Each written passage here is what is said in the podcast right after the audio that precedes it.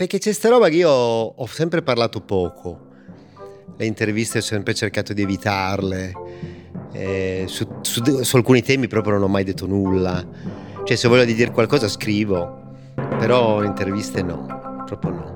E questo per anni, anni e anni, no? Poi, insomma, doveva uscire Abel, è uscito Abel. Questo libro mi sta nel cuore, per me è molto importante, è un libro speciale per me.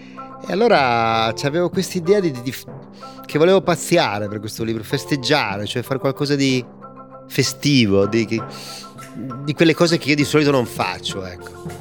È anche un periodo della vita in cui faccio delle cose che di solito non faccio. E, e così mi è venuto in mente di, di, parlare a lungo, di parlare a lungo e di, e di parlare di cose di cui non ho mai voluto parlare. Ecco. Ed eccoci qua.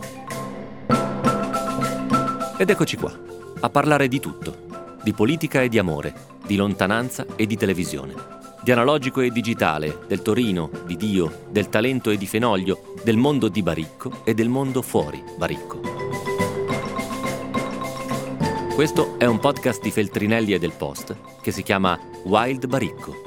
Due ore di intervista su tutto, senza rete. Mettetevi comodi.